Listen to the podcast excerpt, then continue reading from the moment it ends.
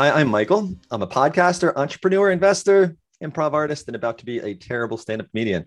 But I'm, I'm or, or I not but, but I am also a uh, very neurotic person, very very neurotic. But I'm also TV host and your host right now for what we call the Second Scene Podcast.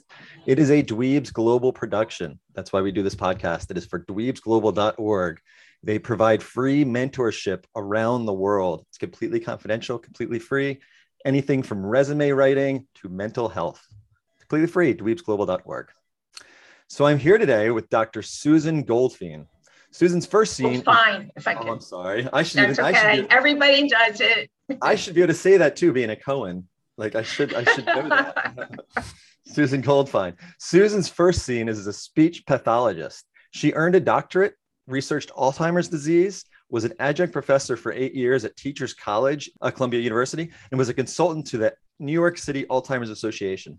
She is also an award winning comedy writer, or comedic writer, I guess I should say.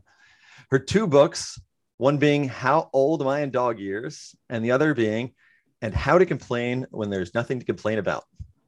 Love that title. so what what connected those two scenes for you? How did you go from one of those scenes to the other? I, I'd like to say it was part of a grand master plan, but it wasn't. It was a uh, a complete accident.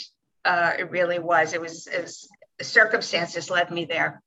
Um, I had been, as I said, working for the New York City Alzheimer's Association as a consultant. And uh, I should say, I owe my transition to Bernie Madoff, may he rest in peace. Um, that, um, you know, the New York City Alzheimer's Association, like so many other charities, depends on contributions. Right. And in a well endowed place like Manhattan, you know, they were doing very well and were able to afford to hire consultants. I was one of them. But after Madoff happened, a lot of the funding dried up because people clearly were not as wealthy as they thought they were. And they had to start cutting back. And I was one of the casualties of that. Um, that was that was one circumstance. I was suddenly without uh, occupation. And having worked my practically my entire adult life, I was uh, bereft. I didn't quite know what to do with myself. Mhm. The the other part of it was um, we had relocated to Florida, and I was just trying to get used to that. Not very happily, I might add. It was my husband's idea. I did it for him. If he needed proof of my love, that was it. And um, so I suck at golf. I don't like playing cards And or that's- mahjong. That's that's what And- Florida is. Most of my parents live there, and that's exactly what they do. Yeah, they play golf. yeah. I mean, like, you know, I, I play golf, but not good enough to really take it on as, you know, uh, enthusiastically. Mhm. So I was really looking for something to do, uh, something to spend my time that would, you know, keep me interested and stimulated and whatever. And I started getting catalogs from local organizations with different courses and classes. And there's a uh, a place in Florida called the Kravis Center. It's in, located in West Palm Beach, and it's like the South Florida equivalent of Lincoln Center Mhm. on a slightly smaller scale. Anyway, long story short, I found a writing class and I decided to do it because I had always been a fairly decent writer, although I hadn't written creatively probably since junior high school. And uh, I said, well, you know, maybe I could do this. And so I enrolled in the class, started going, and the uh, person that ran the class, the instructor, she used to give these assignments. Uh, she would provide a prompt, and we would have to write several pages based on what we, how we interpreted the prompt. And I started creating these humorous essays out of what I saw in the prompt. And um, she became very encouraging to me. She said, I think you found your voice, and maybe this is something you should consider doing. So that was all I needed. and that's how I that's how I got started writing, you know, hum, humorous essays. And Gotcha. that, that was it. It was purely serendipitous. It was nothing Did you that I could have foreseen in my life. did you ever do comedy before?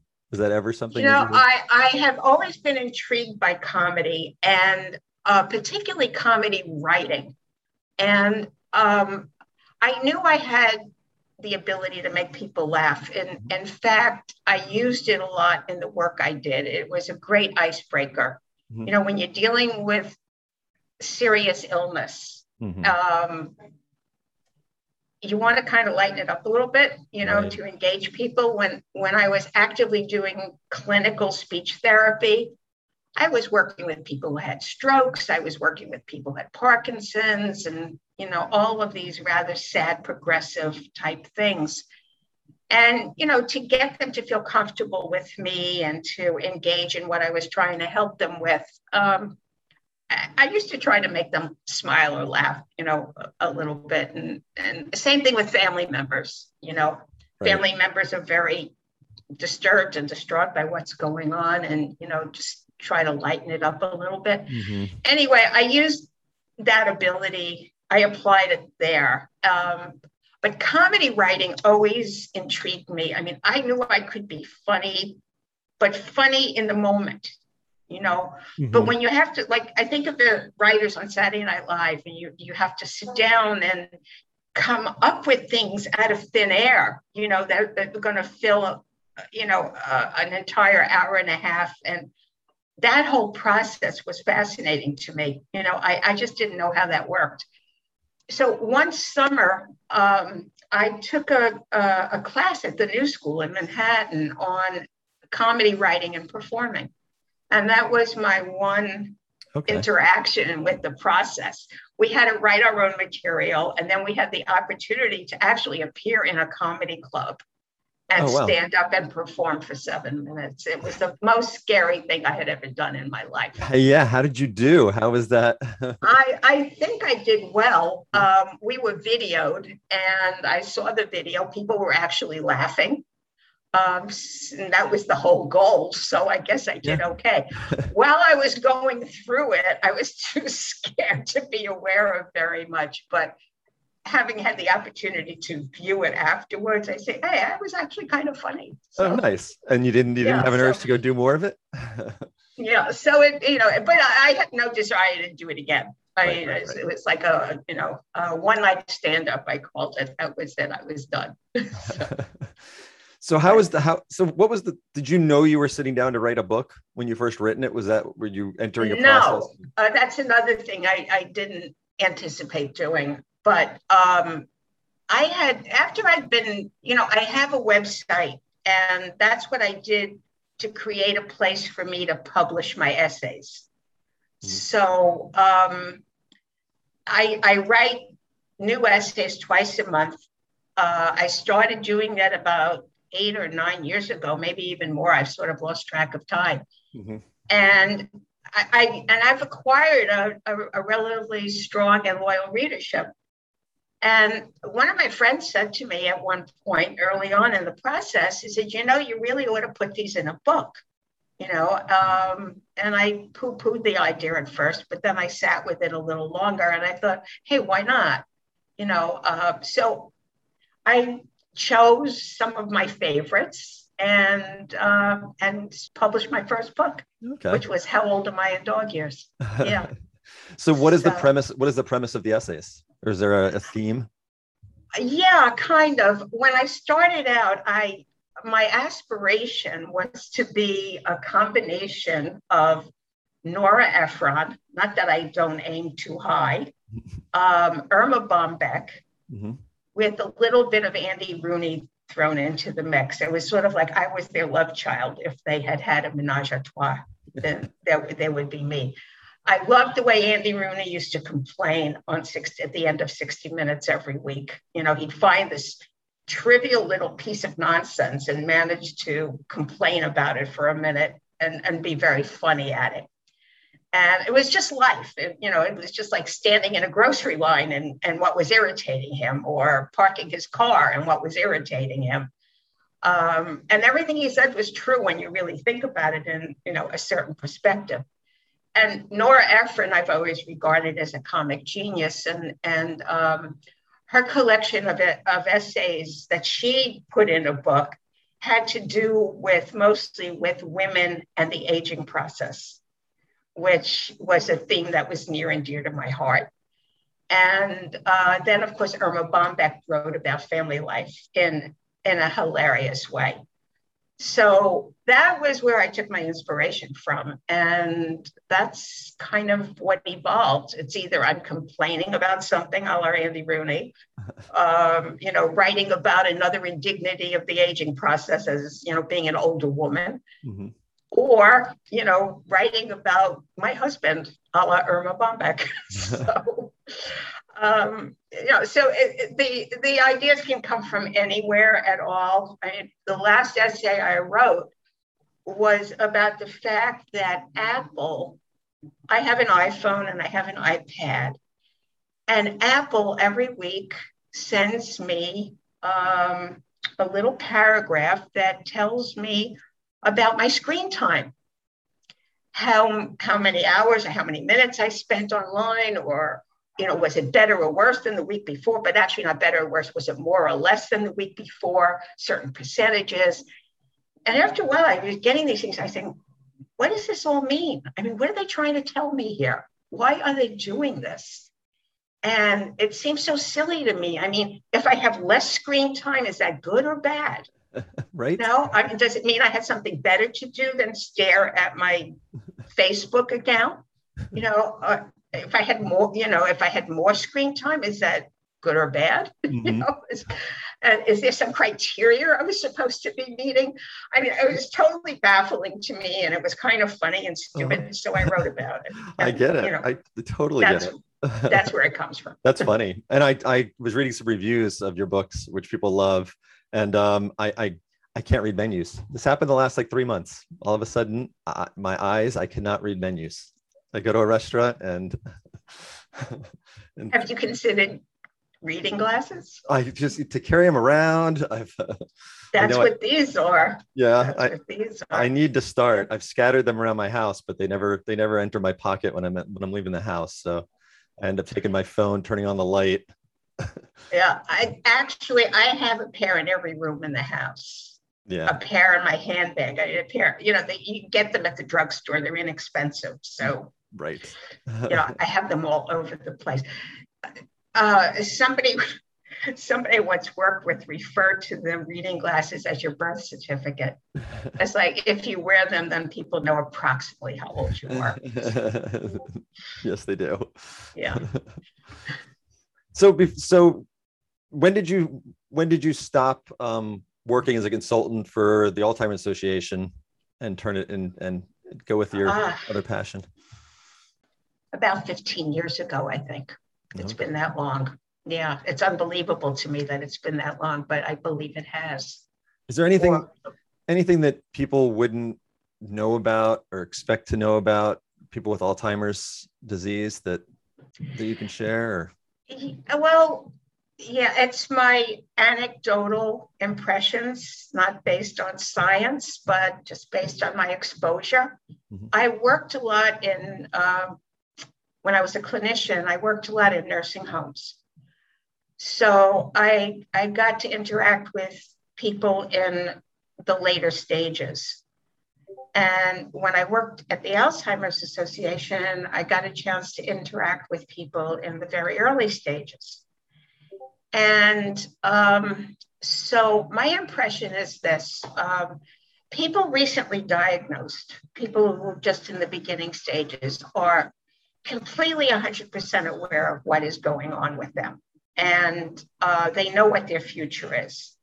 You know, I what we started, uh, uh, you know, we didn't start it at the chapter, but, but one of the programs that we offered were there had always been support groups for family members sponsored by the Alzheimer's Association. That's one of the services that were offered offered nationwide were family support groups for people dealing with a loved one who, who had Alzheimer's.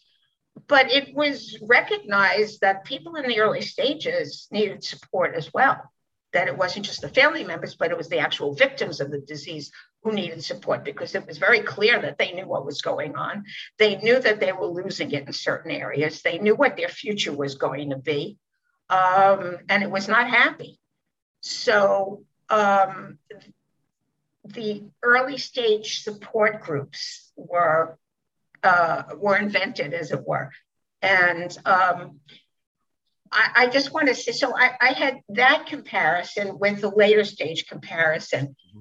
And people think that later on, people don't realize when they're really, when they've really lost it, when they, you know, they can't remember very much and they don't recognize family members. People are under the impression that they're not aware that they have this condition. I want to refute that.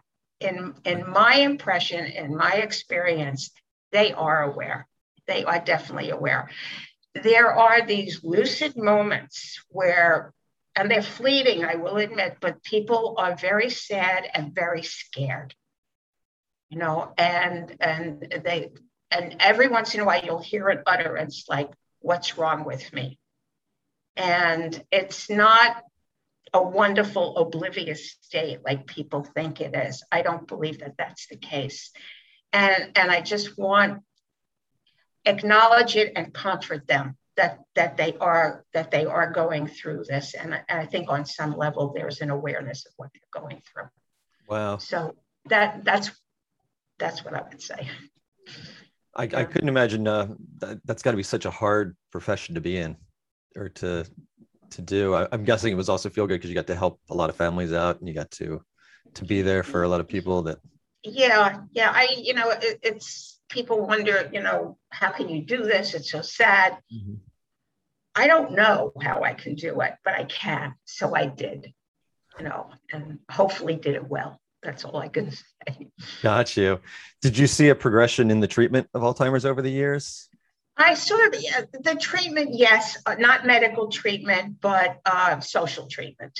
I saw changes in nursing homes and uh, changes in programming, changes in um, the way one approached, you know, the the whole idea of the illness. It became much more what they call person-centered care and it was like trying to be more individualistic and acknowledging the person who they who they were who they still are in certain part. You know um, they had a life before this. They were full people. They had jobs. They had you know uh, careers. They they had relationships you know. And trying to build an approach to care based on familiar, um, you know, let's just say, I don't know if a, a, a person made hats for a living, for example, I mean, just something silly like that, that when you try to, you know, create an activity or an engagement for them, you know, maybe you want to bring that up. You know, maybe you want to look at pictures of hats or, you know, anything that's going to trigger a connection to who they are. Right. Not just someone with Alzheimer's disease, but there's a person. And it, that was the change I saw. It was more an approach to care. Medically, uh, although I, I'm not on top of it anymore like I used to be, I don't think there's too much brand new in terms of intervention medically, you know, in terms of pills or treatment or even understanding you know, how it starts and how to stop it. Right. I feel like I'm um, always hearing about breakthroughs and then yeah, don't amount to as much as they were hoping. Exactly. Mm-hmm. It's very dealing with the brain and it's incredibly complicated. Right. I have read a lot about diet and how diet they've shown they've shown um like almost like a paleo diet or sugar-free diet can extend sometimes the yeah i you know it, it, there's there's a, a hereditary factor in some cases Right. But like there's a hereditary factor with a lot of diseases, but you know, you can try to mitigate that with lifestyle. Right. So, you know, anything and anything that you think that can help as long as it doesn't hurt you, try it. Mm-hmm. As long as it's not a huge waste of money. You know, it's like some right, you know, some right. crazy thing. Yeah. Well, I could see why you got into comedy after after having that career for so long, I think you needed Can you? you needed a you needed a laugh and a smile and and uh, at the end of the at the end of the tunnel at the end of the road. yeah. well, I am definitely going to get your books. I know people can find you at susanunfilteredwit.com. Yes, and that's free. You can get onto my website, read my blogs. I would love to have everybody. Uh, that's free. The books, on the other hand, are not free. But they are inexpensive. I did see that, especially if they are. They're paperback, and they're also available um, in a Kindle. Right. And they're at Amazon, and they're on Barnes and Noble online, and whatever other online booksellers there are. And some of the Barnes and Noble stores actually have my first book um, on the shelf, so they're there too. Okay. Well, I will. De- we will have the link underneath the podcast and underneath the videos. Great. And thank you so much for being here with us today. My really pleasure. Appreciate it. My pleasure My as pleasure. well. So, and again, everyone out there, this has been a Dweebs Global production. Uh, dweebsglobal.org. They supply free mentorship help for people around the world, completely confidential, completely free. Anything from resume writing to mental health. So, thanks. We'll see you next week.